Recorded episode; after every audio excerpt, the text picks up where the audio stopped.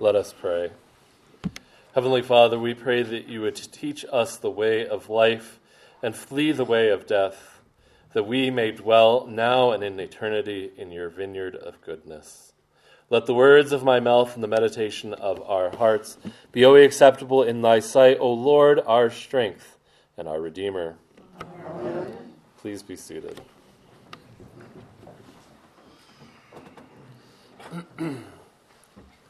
In his book, Rediscovering Holiness, the great Anglican theologian J.I. Packer starts with a poem by Rudyard, Rudyard Kipling called The Way Through the Woods. The Way Through the Woods reads as follows They shut the road through the woods 70 years ago. Weather and rain have undone it again, and now you would never know that there was once a road through the woods before they planted trees. It is underneath the coppice and heath and the thin anemones. Only the keeper sees that where the ring dove broads and the badger rolls at ease, there was once a road through the woods. Yet if you enter the woods on a summer evening late, when the right night air cools and the trout ringed pools where the otter whistles at whistles his mate, they fear not men in the woods because they see so few. You will hear the beat of horses' feet and swish of the skirt in the dew, steadily cantering through the mist of solitude as though they perfectly knew the old lost woods, ro- old lost road through the woods, but there is no road through the woods. Packer picks up on this poem and uses it as an illustration for where the church is at today. His argument is that we have forgotten the way of holiness. The way of holiness is a way of life, it is the way to life, it is the way of living. It seems, though, that that way has been shut up for so many, much as the road through the woods. We prefer so often the way of the world, which is the way of death. We prefer to fight culture wars that we've already lost instead of sharing the gospel that changes lives, that changes lives in a way that would change the culture around us. We prefer to bicker and fight over mundane issues instead of seeking a life of holiness in communion and unity with one another. We prefer self justification over self denial and death to our sins. Sin means that we prefer the way of death over the garden of life or the vineyard of holiness. These self justifying ways are nothing new. We can go back to Adam and Eve and see them when they deny that they, or, or try to push off the fact that they eat the fruit that they were told not to. But we don't even need to go back that far. We simply need to go back to the lesson last week where Jesus is confronted by the religious authorities and they ask him, Well, whose authority do you teach on? And when they're challenged on asking this, we're left with that cliffhanger that we were left with last week, where Jesus simply says to them, I will not tell you whose authority I bear. The parable this morning is tied back to this confrontation, and they really go together. But it is more than that because it illustrates something very important. We start with the imagery of this brand new, beautiful vineyard. If you pause and imagine it, perhaps you can smell the new wood or the fresh, the freshly hewn gravel, or, or see the new plants rising up out of the ground. The imagery of the vineyard is an important part of the promise of the covenant that is given to Israel before they enter into the promised land. If we go back to chapter 6, as that covenant is started, it includes the Shema, which you may know, which is Hear, O Israel, the Lord your God is one. And you shall love the Lord your God with all your heart, and with all your soul, and with all your might. Perhaps this is familiar to you, even if you don't know what the Shema is, because it's what Jesus draws on when he spells out what the greatest commandments are. You shall love the Lord your God with all your heart, with all your soul, and with all your strength, and with all your mind, and you shall love your neighbor as yourself. On these two commandments hang all the law and the prophet. We're reminded of this each week when we go to the Lord's table, and it's the start of that first covenant. But chapter 6 continues on. It makes clear what the promises of obedience to God are, what the promises are if one is obedient to God's law. And part of that promise is to inherit the land, and in that land they would inherit vineyards. Vineyards that they would simply be given. If we carry on in Deuteronomy after all the law is spelled out, we get to the end of this where the covenant is almost stamped as a, as a charge to them. This is, this is like the signing of the covenant between God and his people. And in, verse, in chapter 30, verse 5, it continues on. And God says to his people, See, I have set before you today life and good, death and evil. If you obey the commandments of the Lord your God that I command you today by loving the Lord your God, by walking in his way, and by keeping his commandments and his statutes and his rules, then you will live and multiply, and the Lord your God will bless the land that you are entering to take possession of it. But if your hearts turn away, you will not hear. You will, and you will not hear, but are drawn away to worship other gods and to serve them. I declare to you today that you shall surely perish. You shall not live long in the land that you are going over the Jordan to enter and possess. The exhortation that God makes here to his people is clear Obey my commandments and choose life. The law was meant to show what the good life was. But the history of Israel is messy. As we read on in, in, the, in the Old Testament and we get to the book of Judges, it ends with this poignant statement, this heartbreaking statement. The last two sentences in the book of Judges is this In those days there were, was no king in Israel. Everyone did what was right in his own eyes. That's a harsh view of the world, what the world was like. And it doesn't often get much better of it. Much better. Of course, there are high points with King David and some of his offsprings where they remind the people to obey the law that God has given and do everything they can to do so. But by the time we get to Isaiah, we get to a turning point. And that turning point comes up in chapter 5 of Isaiah. And we get the imagery that we start to see today. In chapter 5, verse 2, Isaiah writes to the people that God, He dug it and cleared it of stones, that is a vineyard, and planted it with choice vines. He built a watchtower in the midst of it and hewed out a wine vat in it. And he looked for it to yield grapes, but it yielded wild grapes. See, by the time we get to Isaiah, Israel is now split, and Isaiah is writing to the southern province, to the southern tribe of Judah. And Isaiah starts with this judgment of their disobedience. And chapter 5 ends up being this really harsh judgment that, yes, God had planted them in a vineyard, but they had neglected the vineyard, and now wild grapes were growing. As we work our way through the prophets, the prophets remind us again and again of this vineyard, but there starts to be hope as well. Primarily that that vineyard would be restored. So to those who read or to those who were hearing Jesus' words this morning or who were reading it along the way, would know what Jesus was referring to. He was referring especially to that of Isaiah 5 2. But the reality is, the vineyard is a privilege is the privilege of being God's chosen people.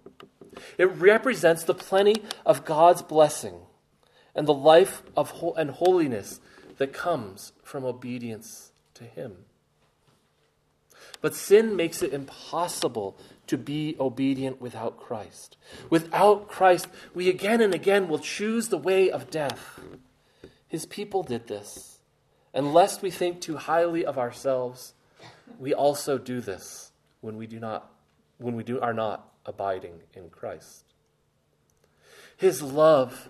In his love, God sends prophets again and again to remind Israel of their calling. Now, now, often when we hear about prophets, we kind of want prophets to be these people with this little spiritual antenna that has this perfect vision of what God wants to say and sort of spits it out. And certainly there are some prophets that are oracles as well. But the true calling of a prophet, and even the function of those oracles, is that they would be covenant enforcers. I love that term. Covenant enforcers, and it kind of makes them sound like they're running around and writing people covenant speeding tickets or something. But what it really means is that they were to remind the people to love the Lord their God and to love their neighbor. In other words, the goal of the prophet was again and again to call people back to life, to call people back to holiness, to call people back to the law that they've abandoned. And in a sense, this is what the minister of the gospel is called to as well. He is called to be a prophet. The reason we gather together and hear a sermon isn't just to fill up my week with something to do, it's so that we are reminded, both me and you, of the necessity that we repent again and again and again. That we repent and return to the way of life. That we repent and return again and again to the foot of the cross. Because we need this reminder week in and week out that He has already purchased us from the way of death. We need to be reminded that God has already reopened that old way, the way that was overgrown with sin. He has reopened the narrow way. He has done this for you in Christ.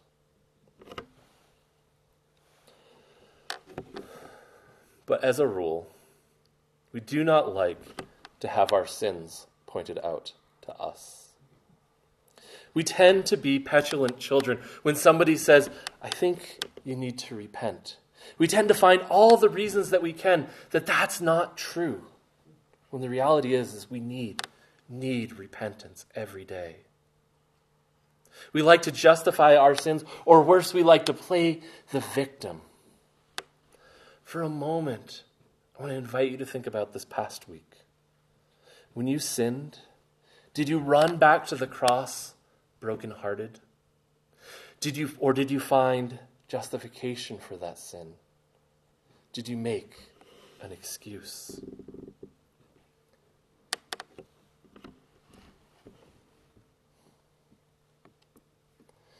Now we get to verse 6.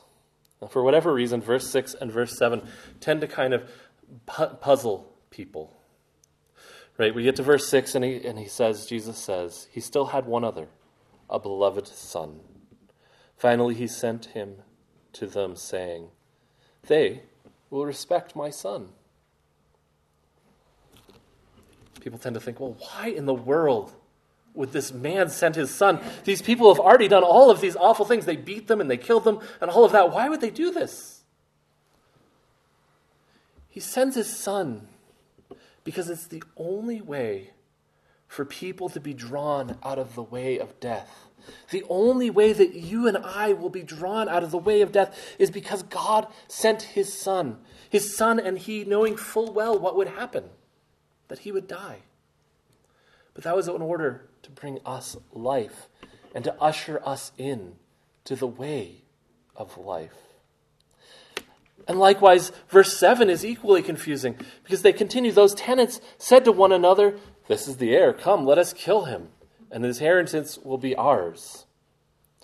There's some really fascinating hypotheses, but your question of why did they kill him? What did they think that would make their lives any better if they did that? Is a good question, and, and the hypotheses are pretty out there. But what's happening here? is that in God sending his son, or rather, what's happening here is it's revealing how deep and destructive sin is. Sin makes you irrational. Sin is like an addiction. If you've ever talked to somebody who struggled with addiction and either heard the beginning of their addiction story or, or just talked to them about their daily struggle with that, you know that there are a thousand excuses for them to go back to that and a thousand reasons that it keeps happening. And nine times out of ten, they're not very rational. Sin is the same way. And that's what this part reveals. These people are not thinking clearly because they've been affected by their sin.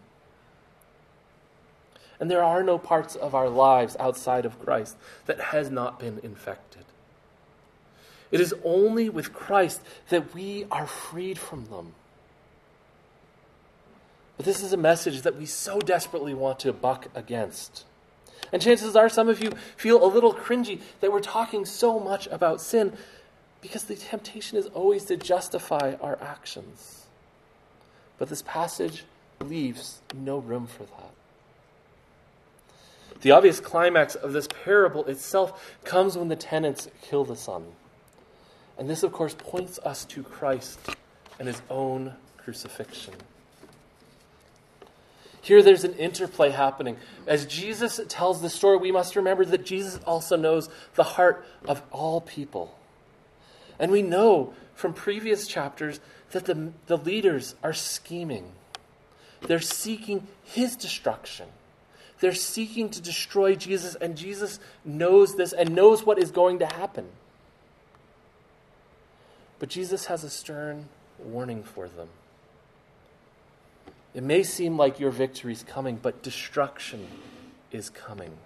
Judgment is coming, not only that the promised vineyard would be, and not only that, but the promised vineyard is going to be taken away from you and given to someone else. My friends, you are invited to the way of holiness. But the way of holiness is hard, but it is also the way of life. we have a way of culturally adopting our faith. We go through the motions, and it can look really good. but Jesus is calling the leaders, and Jesus is calling you this morning to be transformed, to true transformation, to come to life, the life that only comes through Him, to come to genuine holiness. The true climax of this little passage comes in verse 10 and 11, when Jesus quotes Psalm 118 The stone that the builder has rejected has become the cornerstone. This was the Lord's doing, and it is marvelous in our eyes. It's interesting if you go back and read Psalm 118. I'm not going to do that this morning, but you can. The Psalm 118 is a psalm of thanksgiving for how God has delivered the psalmist. This particular verse reminds the reader how God turns things around in ways that often we least expect it.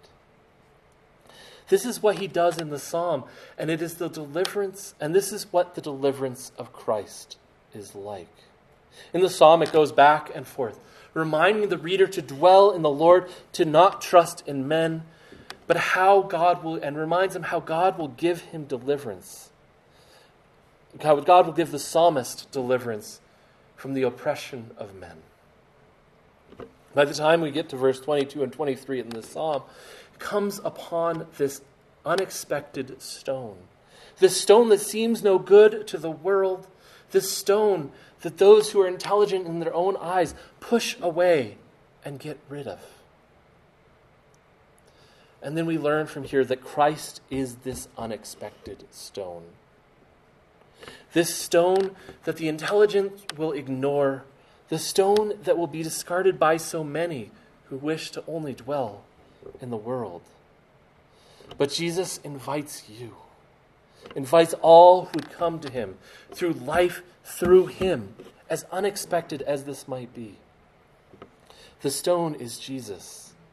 And Jesus invites you into the vineyard of faith, into the vineyard of holiness, into the vineyard of life. The lesson ends today with the religious leaders slinking away.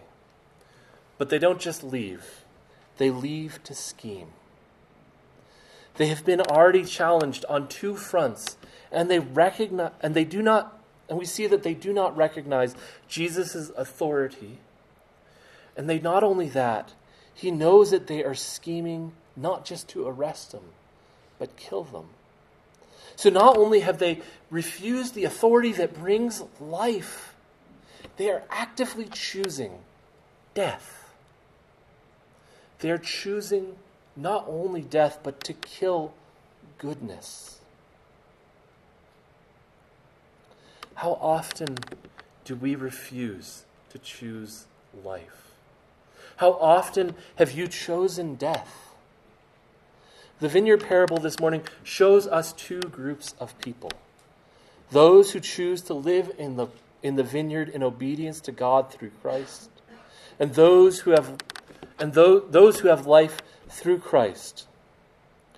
And then the second group are those who reject Christ and are thrown out of the vineyard, who refuse to enter into life, who prefer the way of death this vivid dichotomy of the way of life and the way of death goes back to the first century Christians. And the earliest writing that we have available uh, is called the Didache, and in that it starts with an invitation to choose between these two lives. Whoever wrote the Didache writes to the early Christians and says there are two ways one of life and one of death.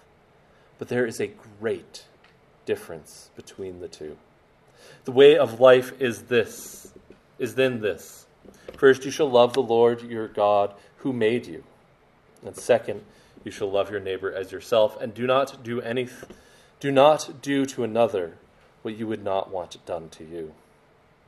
It goes on for three and a half chapters to describe what this looks like, and then in chapter five we pick up, and the way of death is this.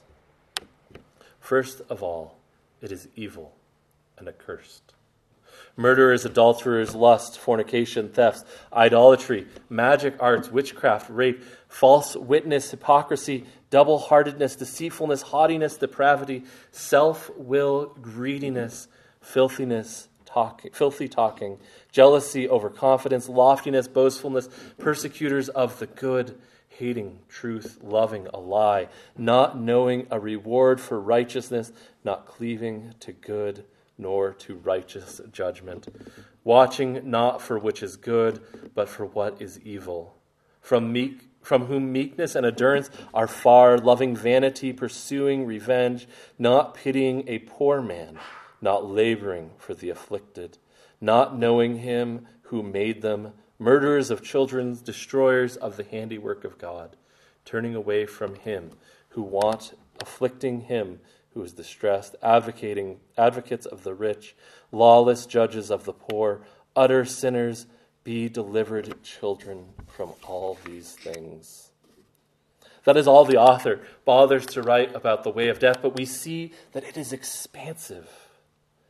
And just as the Didache hearkens us away from the way of death and to the way of life, so Jesus this morning invites us into the way of life, into the vineyard of life, into that promised land of holiness. there are two ways the way of death and the way of life. Which way shall you choose? The wide gate that is away from God into self imposed death, or the narrow gate of Christ Himself into God's vineyard, into holiness, into life in Christ. In the name of the Father, and the Son, and the Holy Ghost.